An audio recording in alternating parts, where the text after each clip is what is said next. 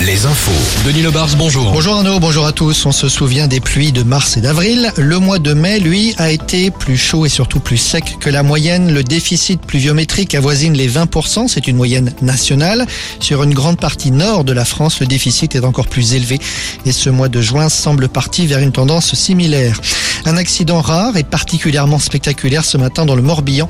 Une voiture a fait une chute d'une trentaine de mètres après une sortie de route. L'accident a eu lieu sur les bords de la rivière La Vilaine, près de la Roche-Bernard. C'est d'ailleurs un plaisancier qui a donné l'alerte. La voiture, heureusement, a été retenue par des arbres.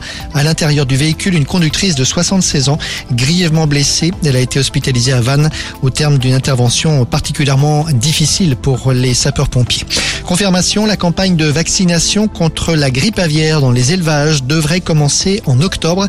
Une annonce faite par le ministre de l'Agriculture qui est en visite en Gironde et en Charente aujourd'hui. Les producteurs de foie gras espéraient un début de vaccination pour cet été, mais selon le ministre, raccourcir les calendriers ne serait pas sérieux. Le retour du masque sur le Tour de France. Oui, les organisateurs annoncent la mise en place d'un protocole anti-Covid pour la grande boucle. Les membres des équipes, l'encadrement des coureurs, devront porter le masque et respecter les fameuses distanciations euh, sociales. On se souvient de ces nombreux abandons enregistrés ces dernières semaines sur le Tour d'Italie. Et puis le basket, la finale allée du championnat de national se jouera vendredi soir à l'Arena Futuroscope. C'est officiel depuis, depuis aujourd'hui. 5000 spectateurs possibles donc pour Poitiers Basket qui a décroché son billet pour la finale hier et du même coup son accession et son retour en Pro B pour la saison prochaine. Voilà pour l'info. Prochain avec l'actu à 17h. Merci Denis, à tout à l'heure.